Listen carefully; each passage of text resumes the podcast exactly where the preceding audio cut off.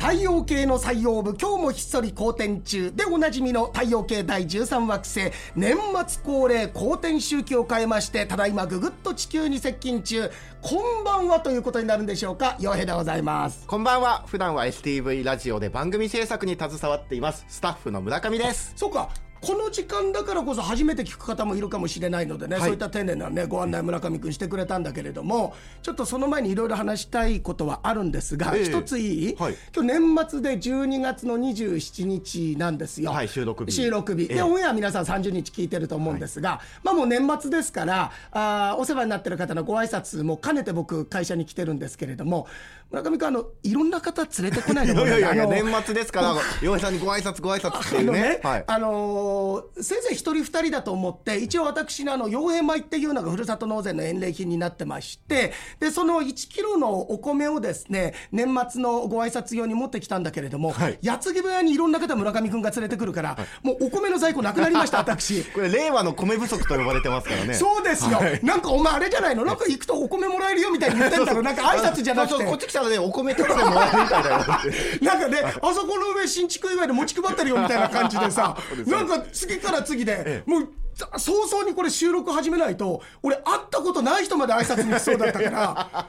いや下手したらもうちょっと待ってたら他局来るよやすさんとかなんか知らんけど、ね、山根あゆみさんとかね。そう、はい、ようじゃなんかあのお米もらえるんですけどっていうね。で実は、はい今日はあのまあ、とあるテーマを設けて、え皆さんからもメッセージ募集してるんですがあ今日の放送だけでは紹介しきれないと思いますので明日の通常放送普段はですね、えー、太陽系第13惑星毎週日曜日朝7時30分から15分でやってる番組なんですけれども、そちらも含めていただいたそのテーマのお話をさせていただいて、えー、紹介した方もしなかった方も全てひっくるめてこの番組にメッセージくださった方の中からお一人にそのお米七つ星と夢ピリカの1キロ前にはなるんですがそれでも食べ応えありますよ。いいですね。はい。足別ライスさんに作っていただいております。傭兵米を2袋計2キロですねセットにしてのプレゼントなんですがただこの後もう2人挨拶に来たらなくなります。それ社内で配ったと思っていただいて。取っといてくださいプレゼントで。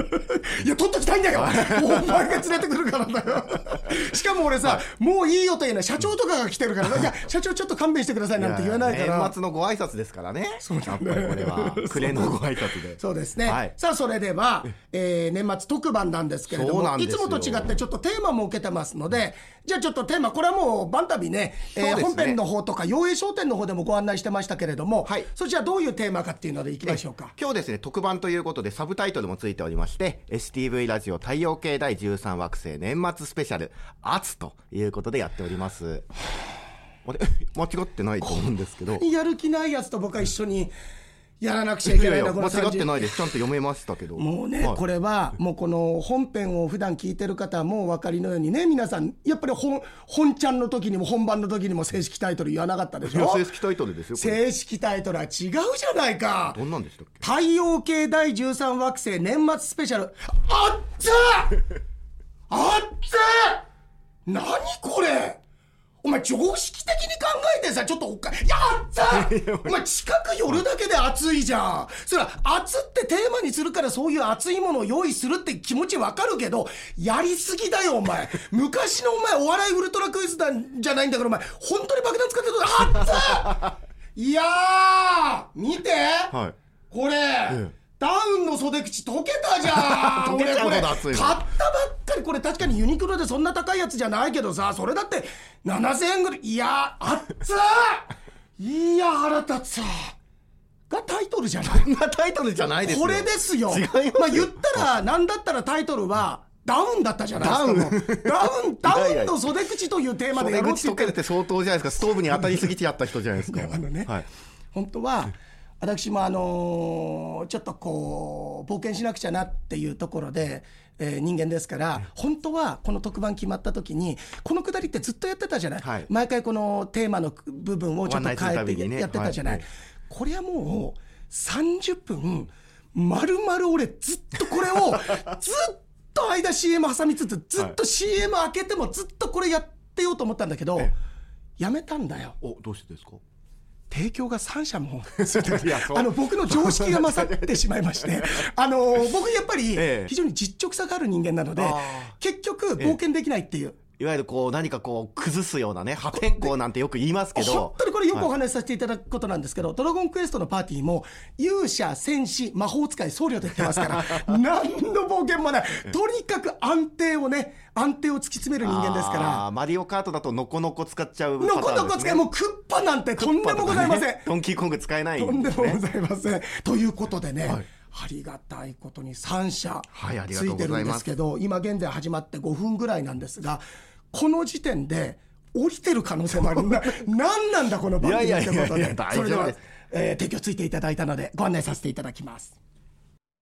てなわけで、はい、太陽系第13惑星年末スペシャル圧と熱ってことなんですけど、ね、これ改めて、はい、じゃあなんでこのタイトルなの？ってところ村上君からちょっと説明いただいてよろしいか、はい、あの毎年恒例になってますあの清水寺のねあの住職の方ですか、はい、あの今年の漢字っていうのを発表して、皆さんね、それ話題になるじゃないですか、今年の漢字、なんだったか覚えてますか？えー、っと、税ですね、そうです、はい、税金の税ということになりました、ね。はい、あれですね、あの皆さんからこう集められた投票の数が一番多かったのが税ということだったんですよ。だもんね、はい、であの大塩さんが、ね、選んでこう書いてるわけじゃない、はい、なった中で、じゃあ、得票数っていうのは、1位は税だったんですけれども、それより下もあるだろうということで調べてみたらですね、はい、この番組13惑星ですから、はい、13位見てみこれ13位があるってのが僕実は知らなかった、せいぜいトップ10ぐらいかと思ったんですけど。ちゃんと発表されてまして、はい、13位がこの暑いと。そう。だからこれ暑いっていうのは熱っていう字なんですけど、で、ね、あじゃあこれどういうことかだって考えた時に今年は本当にあの観測史上一番夏の平均気温が高かっただとか、はい、あるいはあの野球 WBC で暑かっただったりだとかいろいろ皆さんが暑くなるようなことがあった。まあ一番はやっぱりこの自然現象の暑さだと思うので、えー、これ13位かなと思ったんだよ。で俺ランキング改めて見たんだけど、2位に、初中見舞いの書がすでに入ってんだよこれ、ね、こっち入ってんだよ、はい、だからこれ考えたら1位が税だけど違うんだよ。あの書がもうすでに2位に入っててこの熱いの圧が13位に入ってるでしょ、これなんか知らないうちに分社化されてるけど、これ基本的にホールディングス関係だと思うんだよ。まあ関係性はね。そう。そうなると、今年の1位は、圧なんですよ、やっぱり。熱いってこと？か熱をじゃあどっちの字を当てたかっていうところで票が割れちゃったんですね。そうそうそう。まあ多分今もう書の方がそれ聞いて圧の方完全子会社化してると思うんだ。となるともう1位は圧で、はい、となると13位は14位から下ってきた明るいって感じなんですよ。明るい。だから今回の年末スペシャルは明るいってテーマでこれからいこうかなと思って変えないでくださいよ。あの皆さんメッセージお待ちしておりますしちゃって来てるんだからメールそんなの。いやいやいやいや今からです。これ生放送だったらいいですよこれ。収録番組ですからね。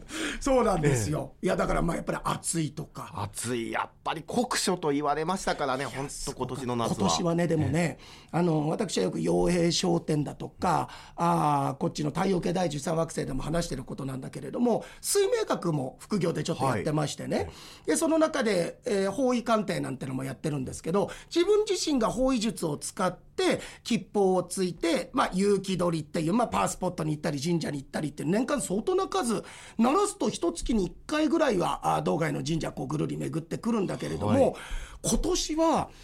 えー、南西の方角がこの2年間ずっと潰れてたんですよ、えー、いわゆる再派って言って、えーまあ、引っ越しであったりだとか遠方にこう旅行とか長期のものってあんまり好ましくない方角になってたんですけどやっと2年間終えて今年から南西が開けたのでもう数年前からですね、えー、南西がこう生かされるようになったらやっぱり方位術って距離と滞在時間ですね。これを稼ぐってことが大事ですから、えー、あ海外に行こうと思って僕タイに行ってきたんですよ。これがもうびっくりするぐらい暑くて、はい、6月の中旬ぐらいに出発したんですけどもその時点でね北海道も随分こう気温も高くはなってきてたんですけれども、えー、その日じゃなかったね。常にね常時36度7度ぐらいであって、でそれで輪をかけるように僕その時にあの旅先に本を持ってったんですよ小説これ洋栄商店でも話してプレゼントもしたんですけどその時に産方等の「骨杯」ってやつ持ってったの。こっぱい？おっぱいじゃない。おっぱいじゃない。こはい。っぱい持って。はい。産方とのおっぱい持ってってどうすんだよ。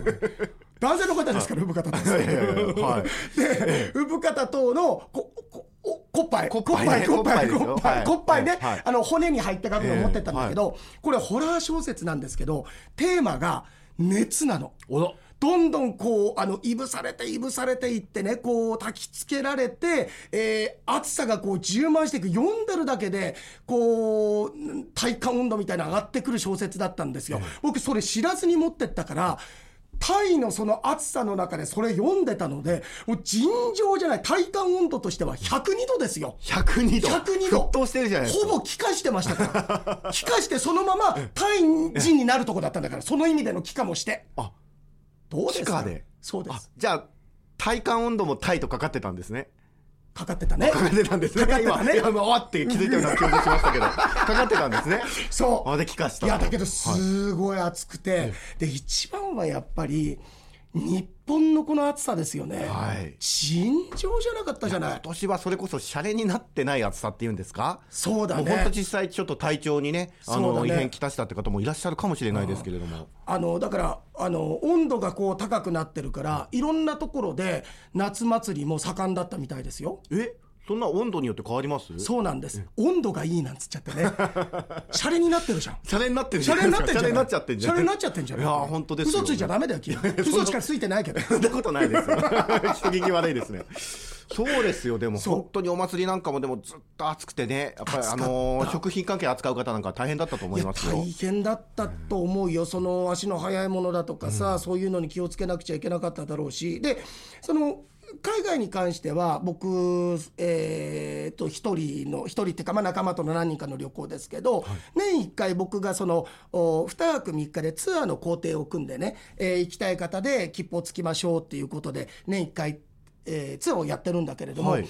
今年は7月の下旬だったんですよ、暑い盛りの大阪だったんです、ただ大阪に到着してまずは京都の宮津天橋立。おおいいですねいいでしょ？あの辺り。ええ。でその後に福井県行って気比神宮行って、で翌日はちょっと南下して滋賀県のお琵琶湖のお北部の湖の真ん中にあるえー竹生島っていうところ、はい。これ行基っていう方が開いたあ宝願寺ってところがあるんですけれども非常にこうお金運のおご利益があるなんていう弁財天祀られていはい。るところおなんですよ。ちなみにねちょっとその方位術というか風水的な話をすると湖とかにポツンってこう島浮かんでたりするでしょ、はいあれってね水蒸血っていう形になってまして非常にそこがあ流血になってるっていうのからパワーが噴き出すって言われていますのでいわゆるパワースポット的なね。なるんです、はい。だから湖の真ん中にこう島があるようなところが観光地になってたらぜひちょっと機会があればね行っていただきたい、そんな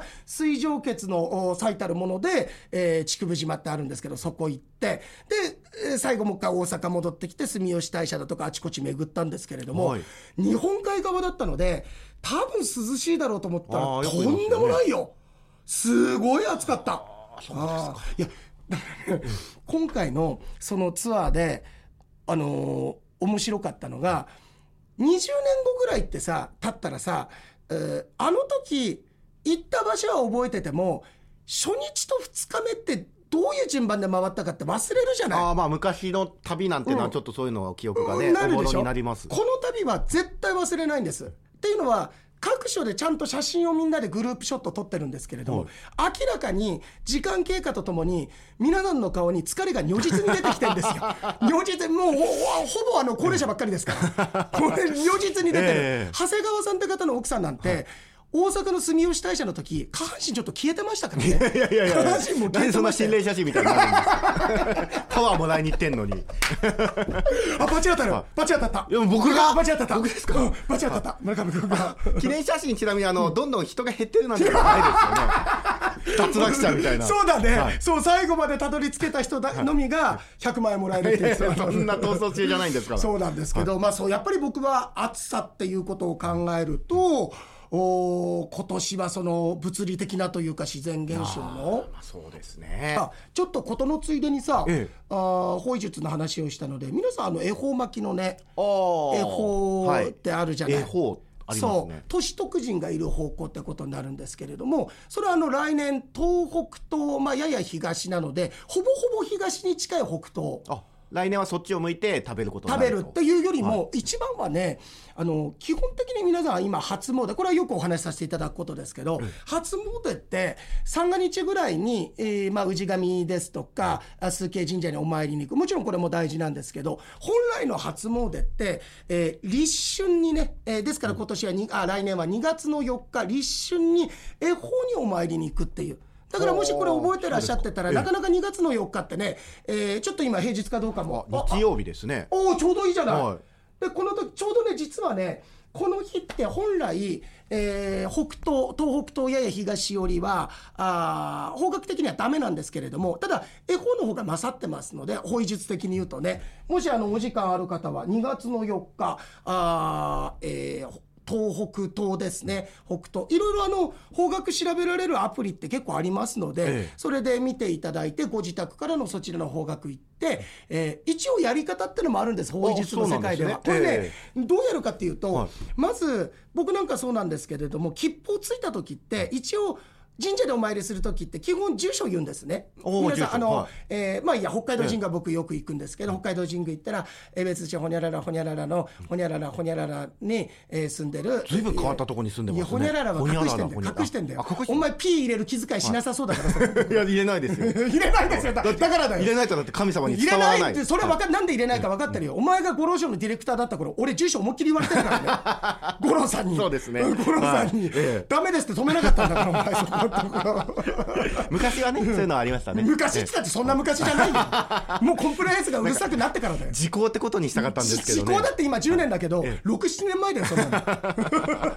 いやそれで、はい。えーっとまあどこどこから吉報参りで来ましたって言って、はい。えーいろんなことをねお願いっていうか、まああれだよねあの世の中がもっと穏やかになればでその中で自分も幸せになればなみたいなさ、はい。ちょっと周りのことも幸せを願いながらなんだけど、はい。一応ねあのーその何その、えー恵方巻いた時っていうのはなかなか僕も恥ずかしくてできないかみさんとかはしっかりやるんだけど、右手を天に向けてさ、はい。左手をこう地上に向けて、えあまさにあのおブッダですよね、はい。お釈迦様のさ天上天下、はい。えー優雅独尊、ええ。みたいな感じでこう天と地を結んで、えーそこでこう体一本つないでお参りをするっていう作法が一応はあ法医術の観点からはあるので。あそういうのがあるんですあんまり恥ずかしくなければね、ぜひ皆さんそれも、あの僕のこの話聞いてる人では結構神社でやってる人いるので、よかったらそんなの、そんなことやらそなんくてもなでも恥ずかしくないですよ、うん。それはやっぱね競馬当たりますようにみたいなことをばっかりお祈りする方がよっぽど恥ずかしいですからね。さっきなんかあの世の中が平和であるようにとかって言ってましたけど。村上君、はい。人間って本当に空の根って出ない時あるんだよね。まあ、てなことがさ僕にとってはなんだか熱から、あの熱かったんこう、ね想起されたね、ええ。1年だったんだけれども、村上君なんかこれちなみにテーマとしては、はい。今年のことだけじゃなくて来年熱くなりたいこととかチャレンジしたいこと、今年熱くなったことでもいいですよって言って皆さんから頂いてるんだけど、村上君そのテーマで言うと何かある？いや僕が今年暑かったなと思ったのはやっぱり秋の終わりの東京での出来事ですね、え何？いや僕。えそれ本編でも話してないいよね？や話してないです。うん秋の終わりにですね、うん。あのー東京にちょっとお仕事があってそれはあの会議に出なきゃいけないということで、会議に行っていろんなこう全国各地の各局のこうラジオ局の人たちが集まって、えー東京で会議をするっていうのがあったんですよ。はい。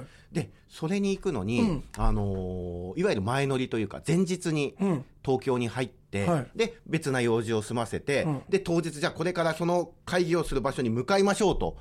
はいホテルを出ようとしてチェックアウトうん。しようとした瞬間にですね、うんうん。メガネが折れたんですよ。うん。で、吉さん、メガネが折れたって聞いたら、はいはい。なんか普通ど、どこが折れたって感じします？え僕普通にこの、はい。なんなんて鶴の部分鶴の部分、そのん。そうですよね、横の部分。そうそう。そうするとあるいは亀の部分っていうことですよね。いや、鶴と亀ってなってないですよ。ついになってない。そういう縁起そういう縁起物じゃないの？こっちが鶴ならこっちも鶴なんですよ。なんだ俺右が鶴ではい左が亀で縁起がいいのかなと思ってたそんな演技よくしないですよ。はい。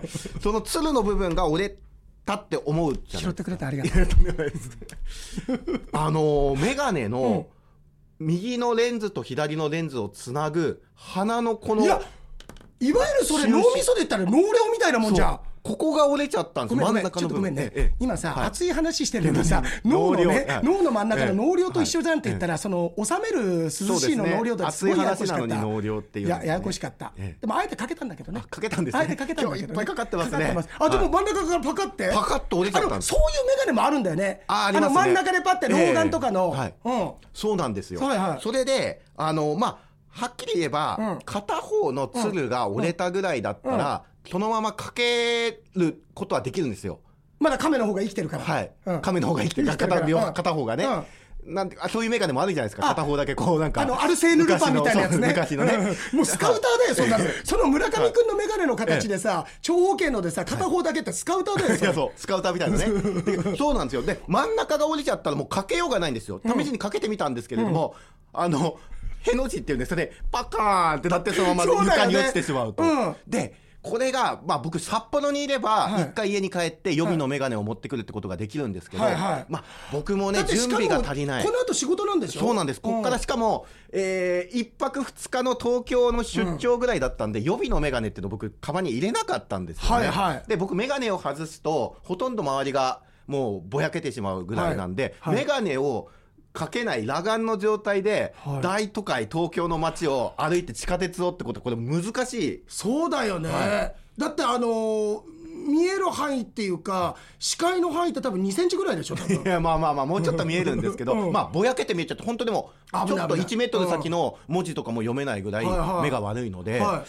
それでどうしようかなと思って。どでしかもですよ。暑いっていうかどっちかっていうと冷や汗が出てくる感じだそうなんですよ、でそっから、うんもし、うん。この先会う人が会社の人たちとか洋平さんだったらね、ん。岩井さんごめんなさい。あかる。メガネわかるよ。折れちゃってこんな姿ごめんなさいね、メガネ折れちゃってこうやって来たんですって。うん。できるんですけど、うんほぼ初対面日本全国各地のラジオ局の人たちに会うときに、はい。私メガネのレンズが割れているものですっていや自己そう。紹介あの早口になっちゃう俺そういう時多分あの会った時にまず絶対向こうに変だと思われる前に、あの俺だったら「どうも今日よろしくお願いします」来る時に今眼鏡ちょっと半分に割れちゃって変な形になってこういう感じで会うのってちょっと恥ずかしいんですけれどもよろしくお願いしますって言っちゃう。ってなっちゃうじゃないですか、それでも困ったなと思って、それでとりあえずホテルって1階とか近くにコンビニあるじゃないですか。うんない。いや、あるんですよ。ある。の？そこはあるってことにしてください。わかりました。大体あるんですよ、はい。コンビニが、うん。そこのコンビニとか売店でね、あの、ボンド買ってこようと思って、瞬間接着あ剤。ジェームズえジェームズ・ボンドじゃないボンド、ジェームズ・ボン。ド。違いますよ。はい。うん。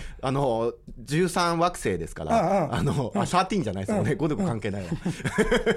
それは007。もうお互いは残り時間見てるから、もう慌ててる慌ててる この特番30分で余裕こいてたらもうほぼないから時間。そうそう、はい。それでボンドでつけようと、接着剤でつけようともしたんですけれども、やっぱつかないんですよね。あ。つかないもんなんだ。もう、本当点でつながってるから、確かにここのつるあその真ん中の部分ってところ細いからね。細いからつかなくて、うん。でしかもつけながらこう乾くだろうと思ってこうやって歩いてたらですね今度は目が染みてきて ボンドのあのなんていうんですかあの気化したあのあれ成分で成分で目が染みてこれはで真似しない方がいいなと思ったんですけど、うん。ここから暑かった。お暑かったのがですね、なんで急に公爵士みたいになったの？一回今針を切れたらなんとかでなんとかで こっからが暑かった すごいね。やっぱもう白山みたいなそうこっからが暑かったんですよ、はい。でも続きはまた来週。終わっちゃうわけ。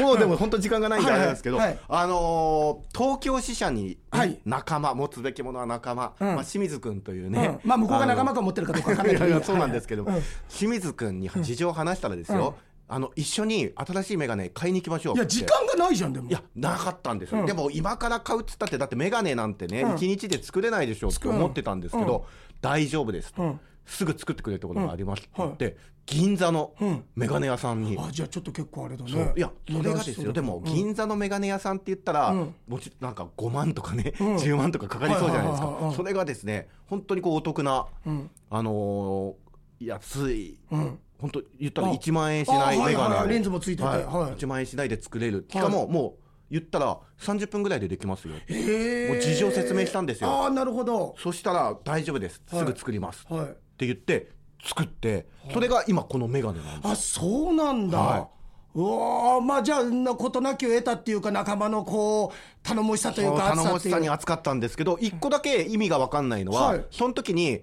僕がその眼鏡を作ってる様子を見ていた清水君が、はい。自分も僕と同じ眼鏡を作ったんです。メガネすすめがメガネ界になったやつだそれは。なんだそれ。ただねこれね村上君が悪いよ、えやっぱりそもそも眼鏡がダメだったんだわ、やっぱり眼鏡はちゃんと頑強なものを作らないと。てなわけでここまで太陽系第13惑星年末スペシャル皆様からいただいた圧にまつわるメッセージ随分とね読ませていただきましたけれども。ちょいちょいちょいヨイさん、ヨイさんはい。メール一つも読んでないですよ。これエンディングテーマ流れてるじゃないですか。ね、これはもうこの番組もうもうご常連の方は分かってますけど壮大なネタでございますから、はい。そうちゃんと明日の放送ではね、はい。やっぱりねそれ眼鏡の話をしちゃったら、お客さんとうまくコンタクトが取れないですよそれは。どうですかこれで。レンズがいいですね。どういうことですか？といったところで明日の太陽系第13惑星でちゃんとご案内させていただいてお米のプレゼントも発表させていただきます。素敵な皆さん年末をお過ごしください。陽平でした村上でした。